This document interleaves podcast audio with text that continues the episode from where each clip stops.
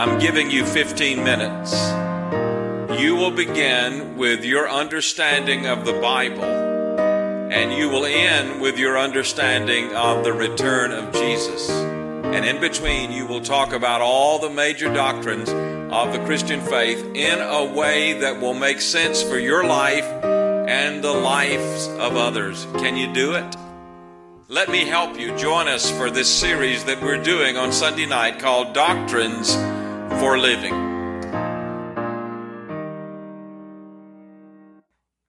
Well, um, before we um, uh, launch tonight into providence, the doctrine of providence, the one you see on the screen, we've done, uh, given attention to the doctrine of the will of God.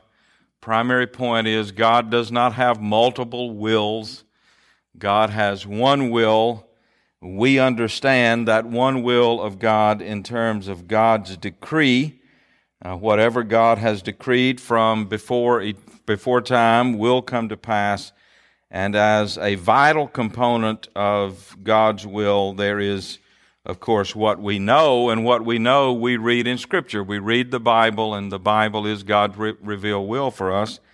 And the Bible is filled with commands, imperatival commands about who we are to be and what we are to do as the people of God. So let's talk tonight about, uh, begin to talk tonight before we turn to uh, the doctrine of creation, let's talk about the providence of God. Providence is what emerges out of our understanding of the will of God. God's will is not ever expressed haphazardly. Whatever God ordains to be will be.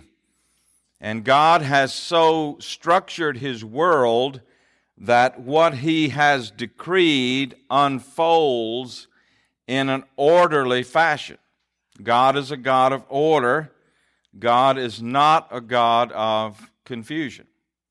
Uh, so you turn to uh, Genesis chapter 1 and you read the account, as we will later this evening, of the creation of the world. And what you see, among other things, is how orderly it is.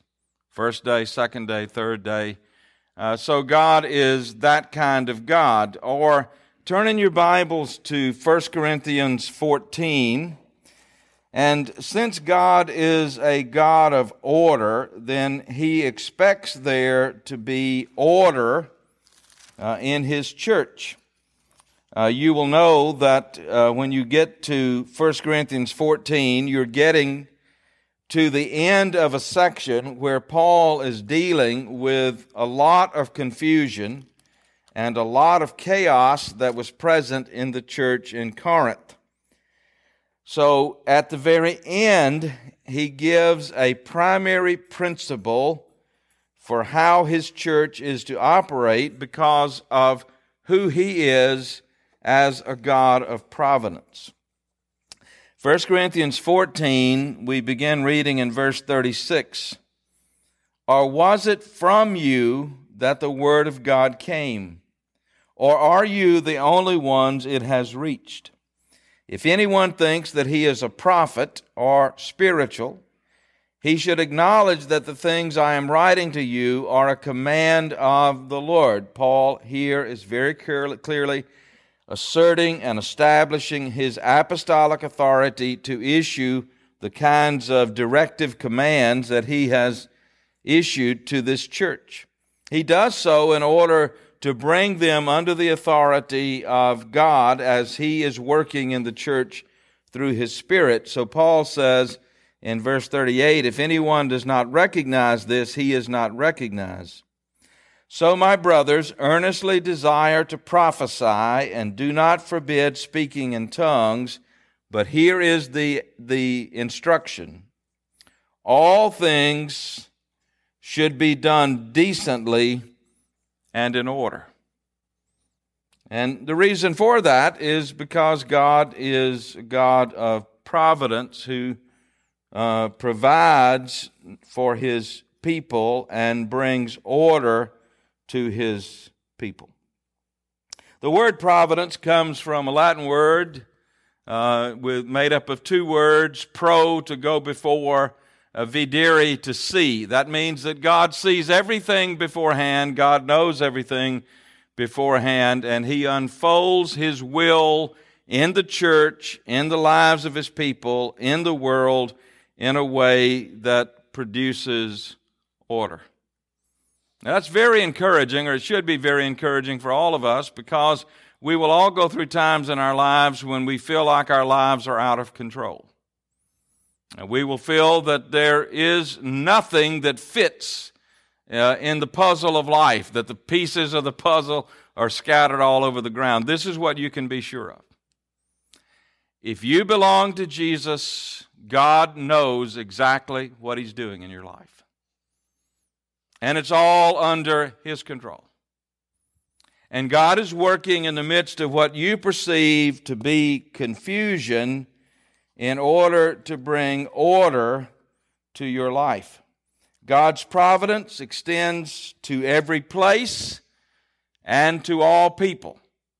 But God's providence is especially manifest in those who are His. God is working out in your life as his child, his plan, and his purpose for the exalting of his glory and the exalting of the Lord Jesus in and through your life. The question is not whether that is biblically true. The question is do we trust that truth? Do we build our lives upon that truth? Now, how many of us tell the truth how many of us, when things are chaotic around us, whether it is in our workplace or in our home, or whether it's in the relationship with somebody we know and love, our first impulse is to try to figure out what is wrong, and what's the second impulse? Fix it. We're going to fix it. Uh, such an approach from a believer is simply a failure to trust the providence of God. We should pray and we should seek God in those situations and circumstances. But we should know that not only is God sovereign, ruling over every situation and circumstance, but that uh, God is providing for his people and he's working out his will in our lives for the glory of his name. We could go to a lot of places to see this, but let's go to three places Psalm 33. So let's turn in our Bibles to Psalm 33. This is a beautiful psalm.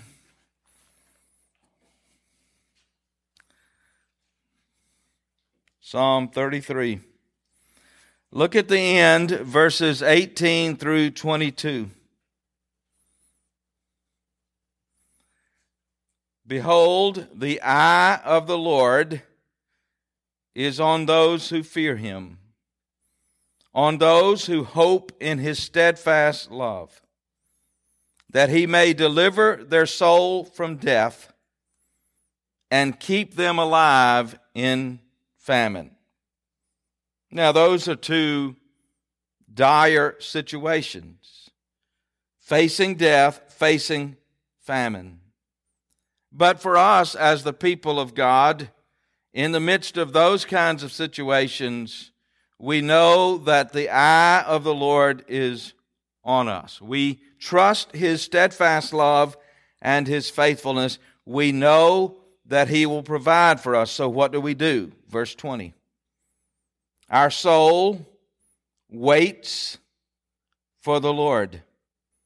He is our help and our shield. For our heart is glad in him because we trust in his holy name. Let your steadfast love, O Lord, be upon us, even as we hope in you. This is what you and I can know every day of our lives. God is good, and God is working that which is good in our lives, even when we can't see it, even when we don't know it, even when every experience in life testifies otherwise. This is the kind of God our God is. Turn over to Psalm 56. you and I should spend far more time in the Psalms than we do. Uh, the Psalms are uh, the heart and soul of the life of the believer. They deal with every situation we will ever face. They speak to us in the midst of times of gladness and in the times of sorrow. They address every concern that we would have. Psalm 56. Be gracious to me, O God, for man tramples on me. All day long, an attacker oppresses me. My enemies trample on me all day long, for many attack me proudly. Now, the next words are the key to the psalm, and I want you to see this. When I am afraid, I put my trust in you. In God, whose word I praise, whose word I praise. We trust God, but we praise His word because God's word is His gift to us to strengthen and sustain us, to speak to us in the midst of all kinds of situations. So in God I trust. I shall not be afraid. What can flesh do to me? Now look down at verse 10 because this key concept about God's provision for his people is repeated. In God, whose word I praise, in the Lord, whose word I praise. In God I trust. I shall not be afraid. What can man do to me? Now, there's no harm that can come to you from any human force.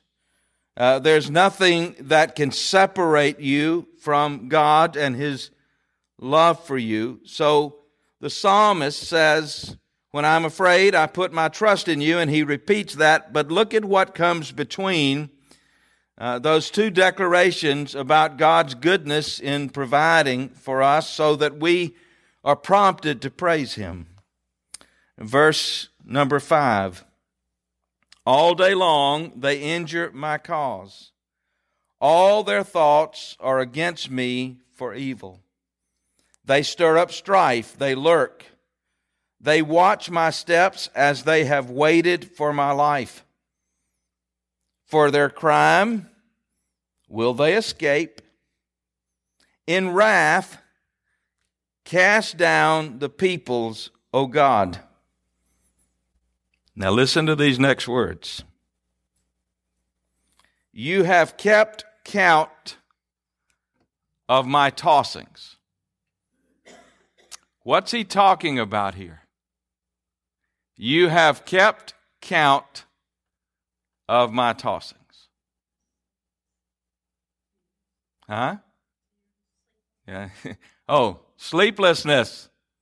He's talking about someone who simply cannot sleep uh, because of concerns that weigh them down so, so overwhelm them that they cannot find their way to slumber because their soul is so stirred by worry and anxiety. What does the Bible tell us about our God and sleep? He, ne- he never slumbers, he never sleeps. So, why are we tossing? Trust God, rest in God. Uh, God's not only got you, He's got the whole world. He knows exactly what is going on with you. And the next words I love.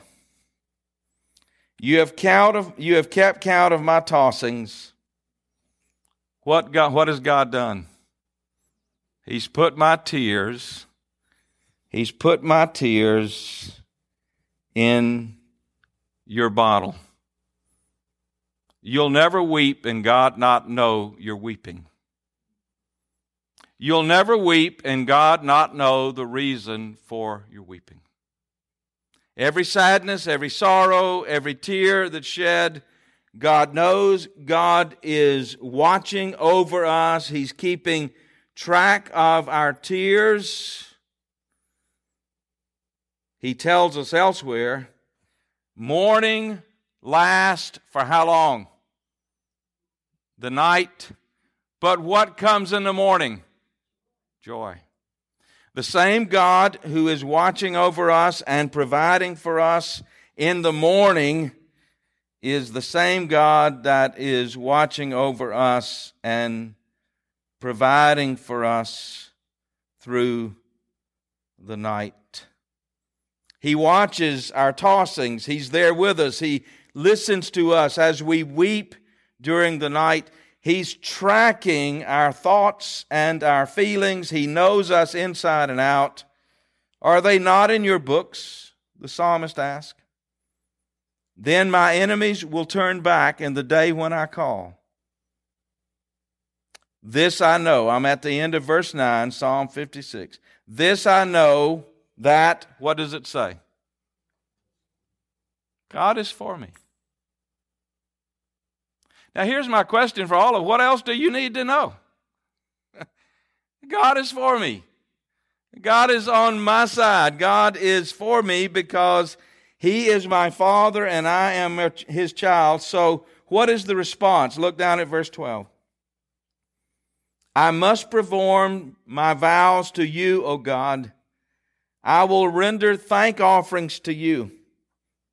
For you have delivered my soul from death, yes, my feet from falling, that I may walk before God in the light of life. Walk before God. God's not watching as a disinterested observer.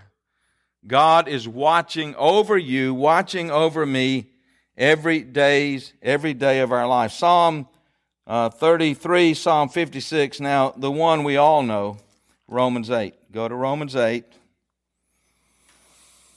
Listen to what Paul says.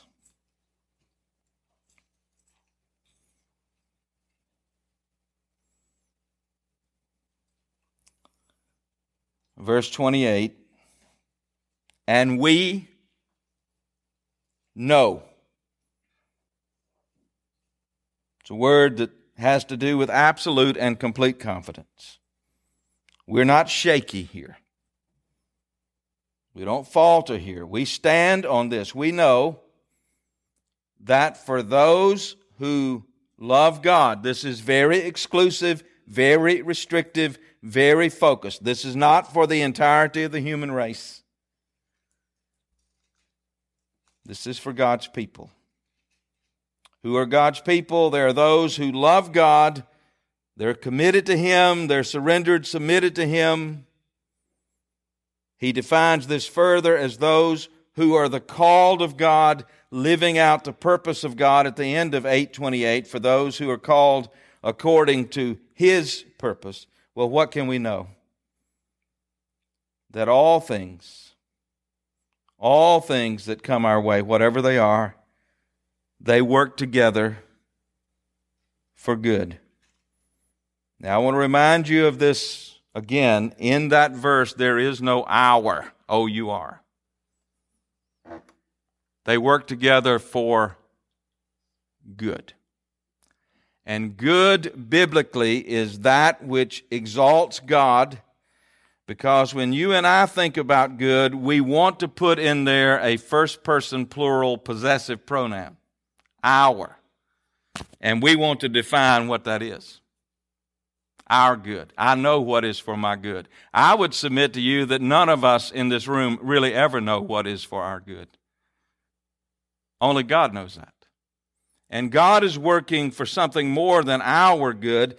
He's working for that which brings praise to His name, exalts His name, for what is ultimate good. And there are many things in our lives that in the moment, at least in the moment, we would not say is working for our good. But in retrospect, if God allows us to live long enough, we will look back and say, there's more good that came out of that dark night than anything that ever happened in my life.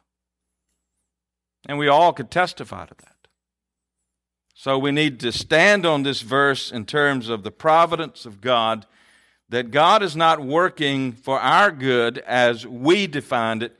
He's working for ultimate good as He defines it, and we need to trust Him. So let's look at some proverbs that uh, address this issue of the providence of God. We could go to lots of them, but let's go to these. Proverbs 16, verses 1 through 3.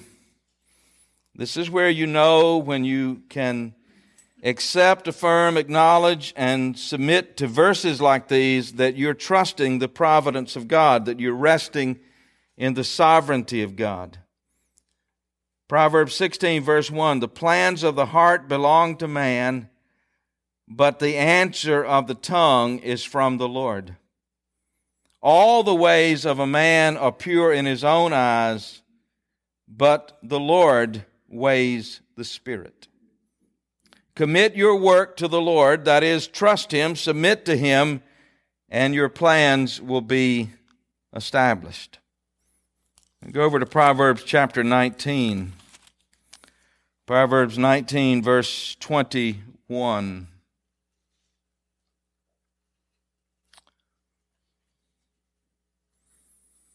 Many are the plans in the mind of a man, but it is the purpose of the Lord that will stand.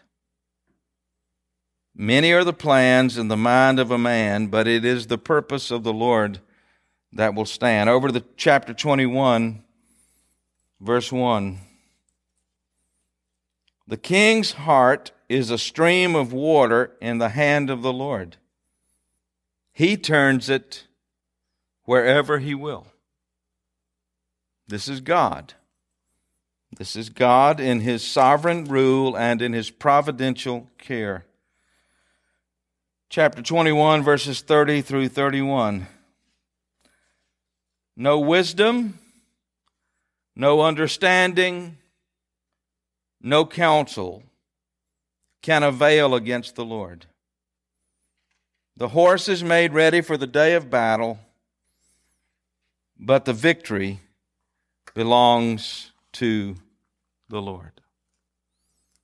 The greatest freedom you will ever enjoy as a believer is when you submit yourself fully to God and His ways lived out in your life in accordance with His Word. The greatest freedom you'll ever know is when you submit yourself to the Word of God and the will of God and the way of God and rest in that. Otherwise, we're always in bondage. And we're always in bondage to what we want to happen in our lives. We are not autonomous, that is, self ruled, self governing individuals.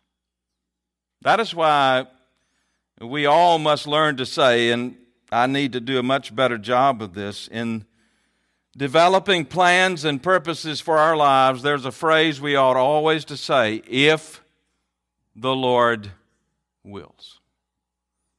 Because you can make all the plans that you want to make. You can make all the choices that you choose. You're not autonomous. As a believer, you're held in the hands of God and hopefully compelled and controlled by the Spirit of God. And this is how you will know.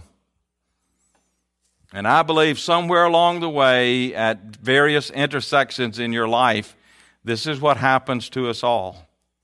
You're going in this direction, and you're sure this, this is the direction for you. And then all of a sudden, God intervenes in your life in such an incredibly powerful way that you know, you know without a doubt, you're to take a new direction. That's when your plans intersect with His will. And the greatest joy in your life, in my life, is found when our plans are submitted to His will so that we can say, as Jesus did in Gethsemane, Father, not my will, but yours be done. There is in the providence of God a, uh, a word uh, that is at the core of the outworking of God's providence as it's revealed in Scripture, and it is the word concurrence. It's a big word, but I think it's important that we know what it means. It's right here. Uh, what that word means that is in the providence of God, God will take that which we see as evil, which we see as dark, which we see as totally inexplicable, mysterious, we can't understand it. God will take that and He will use it in our lives for the outworking of His will.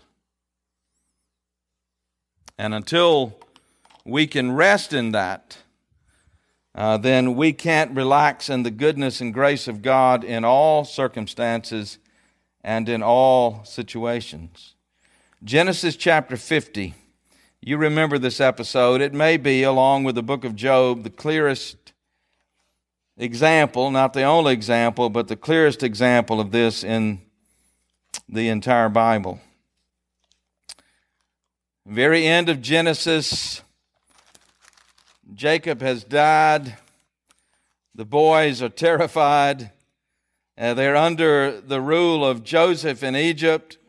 They're afraid now, since daddy has gone, that he will turn on them. So look at Genesis chapter 50, beginning in verse 15. When Joseph's brothers saw that their father was dead, they said, It may be that Joseph will hate us and pay us back for all the evil that we did to him. So they sent a message to Joseph saying, Your father gave this command before he died.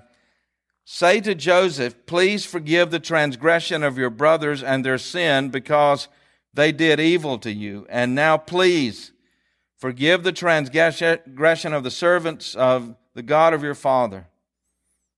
Joseph wept when they spoke to him. His brothers also came and fell down before him and said, Behold, we are your servants. But Joseph said to them, Do not fear,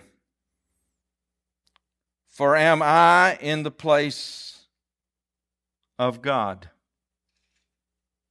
As for you, you meant evil against me, but God meant it for good to bring about that many people should be kept alive as they are today. So do not fear. I will provide for you and your little ones. And thus he comforted them and spoke kindly to them.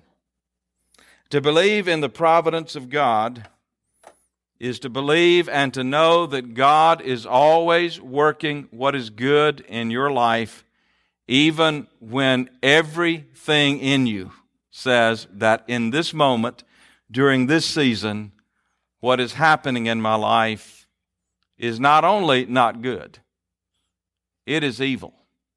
Uh, people are hurting me, they're misrepresenting me, they're mistreating me, uh, they are hurting me, and yet in the midst of that, if we trust the providence of God, then God is taking that which we perceive to be evil and He's working it for good to the exalting of His name and to the extending of His glorious kingdom.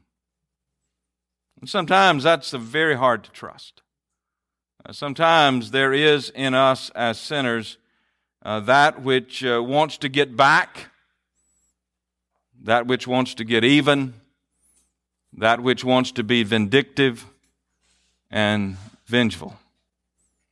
And yet, the people of God learn along the way the goodness of God and the way that God works out his plan. We learn what Joseph's brothers had to learn that God was at work in a way that they couldn't see and they couldn't understand and they couldn't comprehend, so that the doctrine of concurrence, what they meant for evil, God meant for good.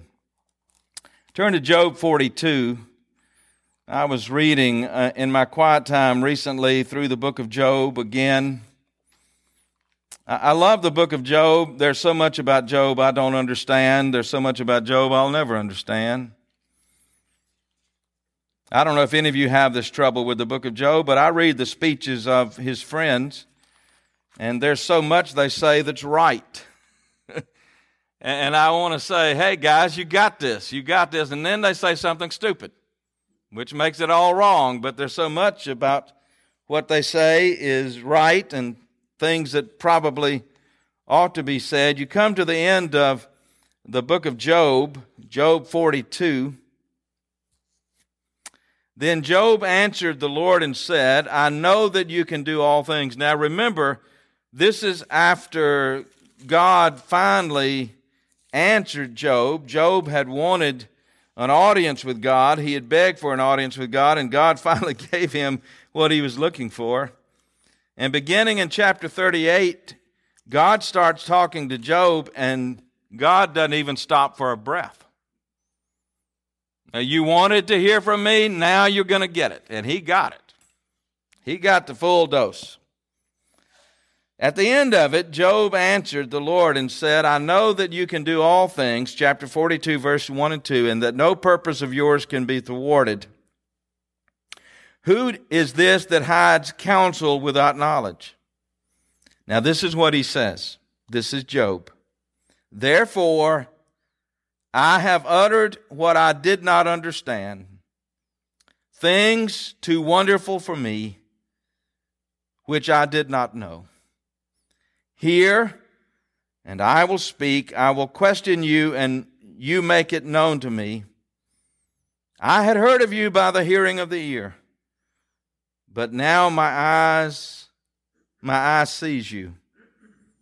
Therefore I despise myself and repent in dust and ashes.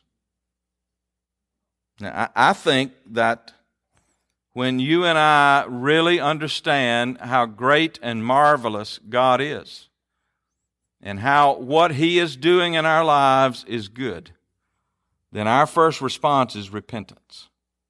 Genuine repentance.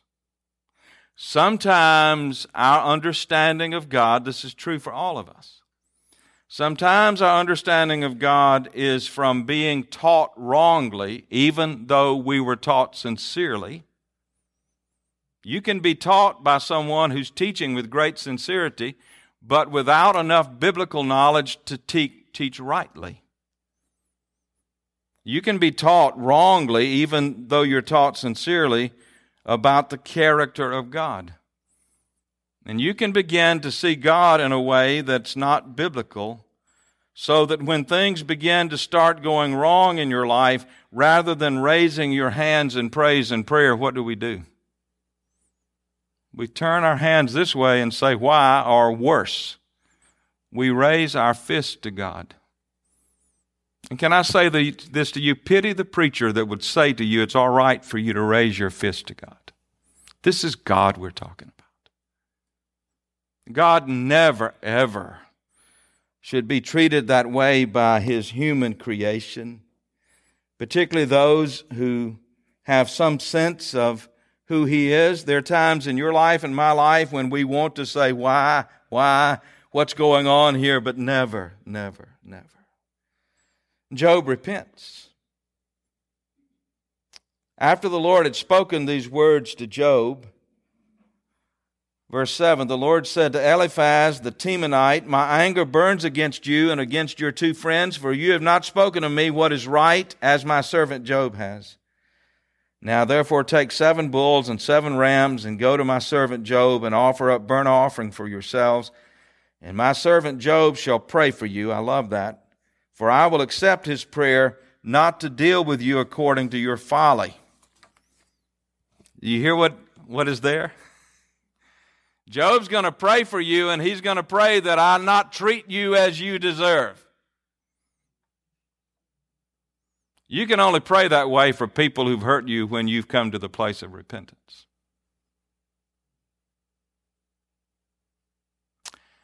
Uh, there have been seasons in my life as a pastor, not here often, if I were honest. It, it has happened, but not often But there's been times in my ministry as a pastor when people have been so cruel, so unkind, so mean,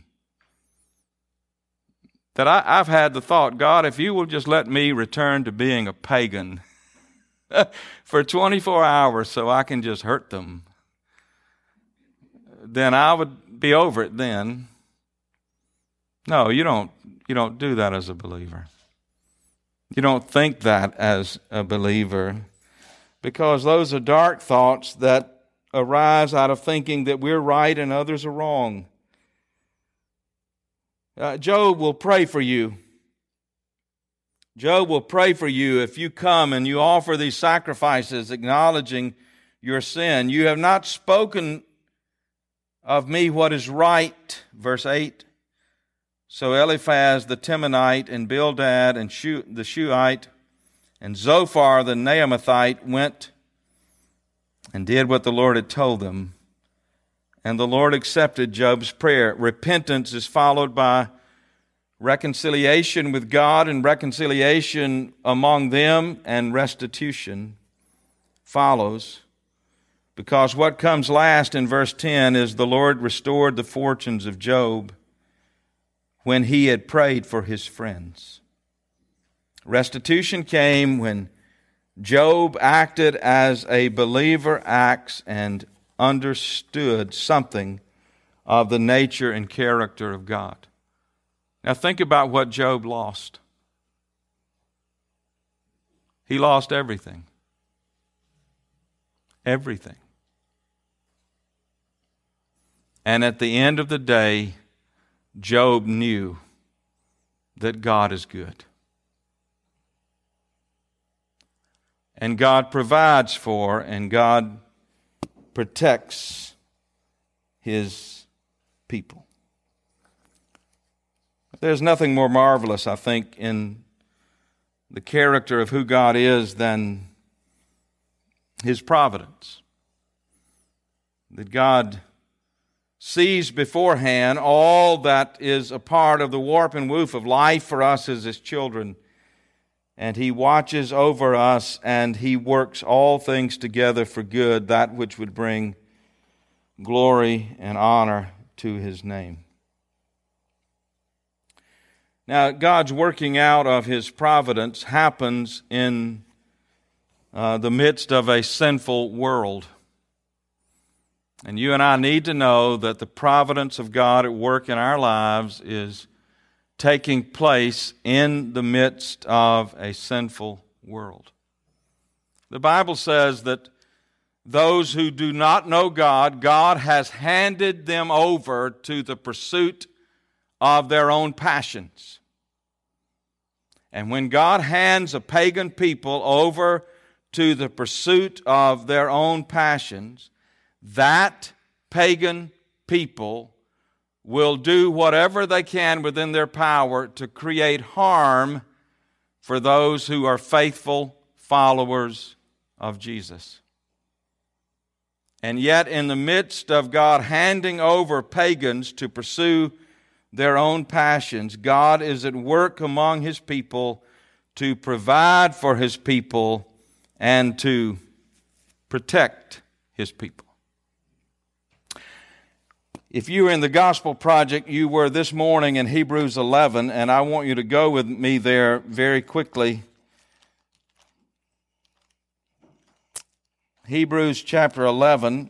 I hope you saw this this morning. I hope you addressed it to some extent this morning because it's so critical. And because here the writer is defining what faith is for us in the beginning of chapter 11. And then he shows us examples of faith. And then he comes to Hebrews 11, verse 32. And listen to what he says. These, these are examples of those who trust God and sought to obey God. Verse 32, Hebrews 11, what more shall I say? For time would fail me to tell of Gideon, Barak, Samson, Some of us are glad that men like Samson are included in this. When you think of sainthood, you surely don't think of Samson.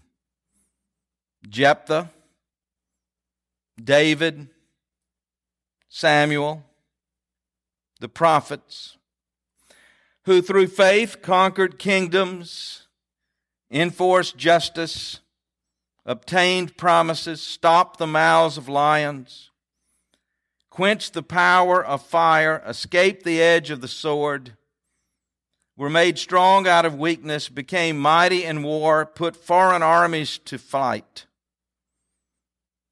Women received back their dead by resurrection. Now, those are great things. Uh, that happened because God provided for everyone He is naming here, and you can take these descriptions and tie them to some Old Testament person. These are victorious things. These are things that you want uh, to read about and discuss as the outcome of faithfulness to God.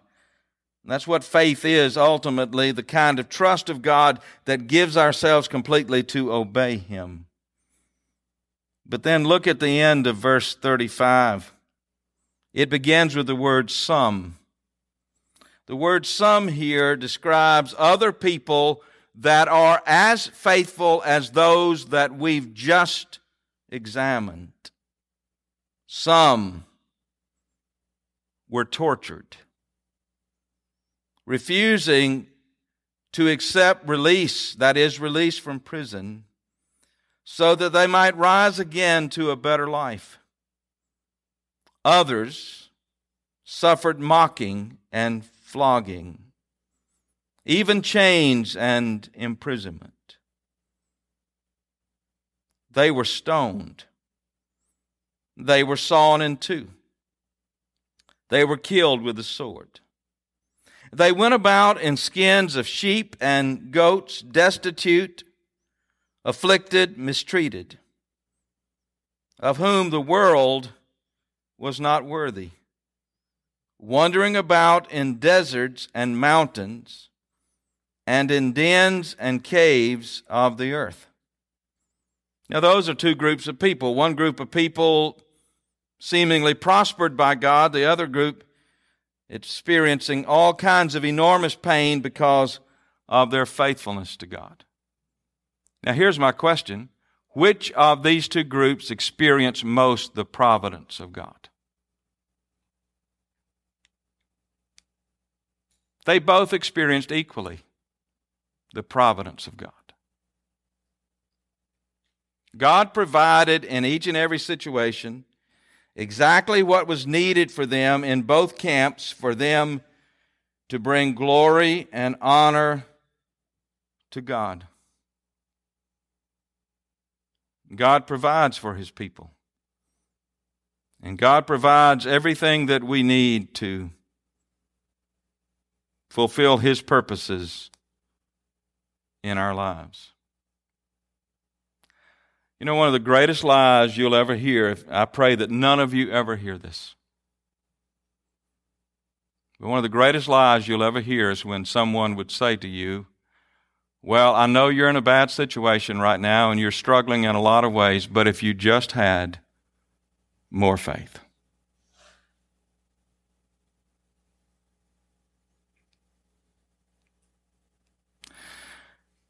I went right before, most of you know this, I went right before I came here as pastor through the most serious depression. I didn't even know what it was at first.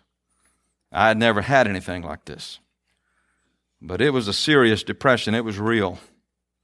I'd never faced such darkness in my whole life.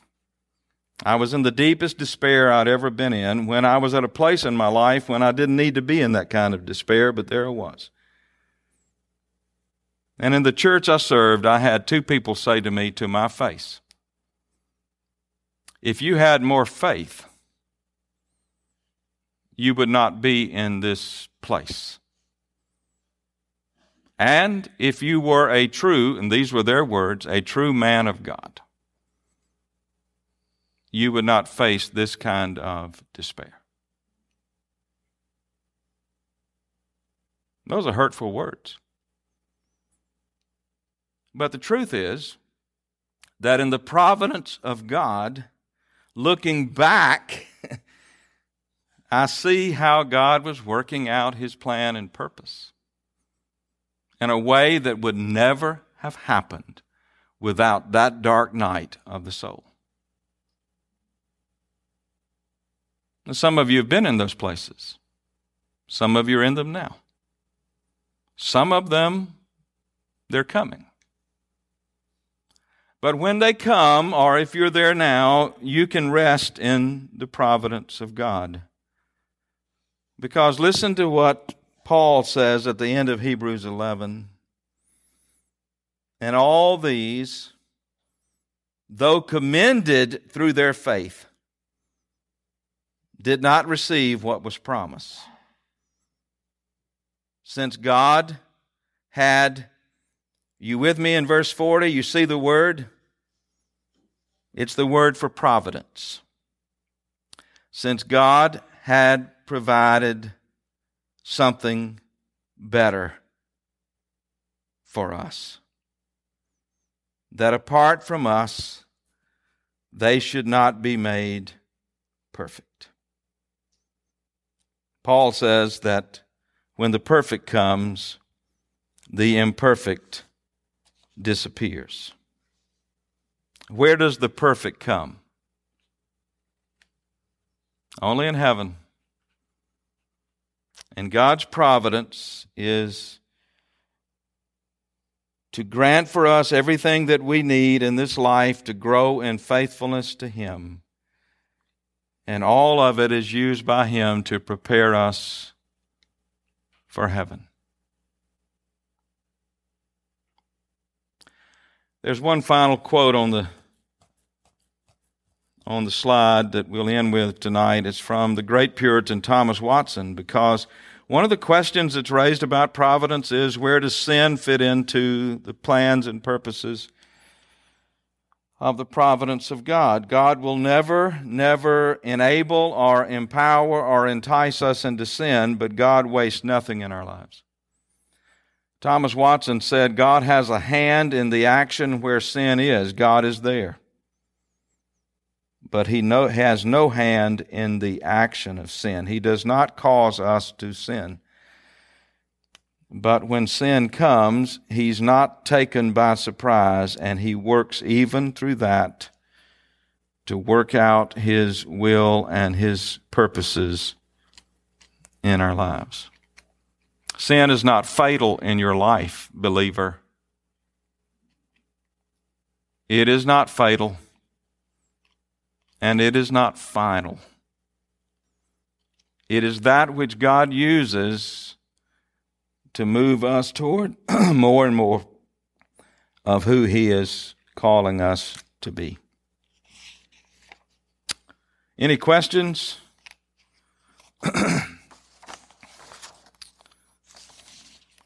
Comments?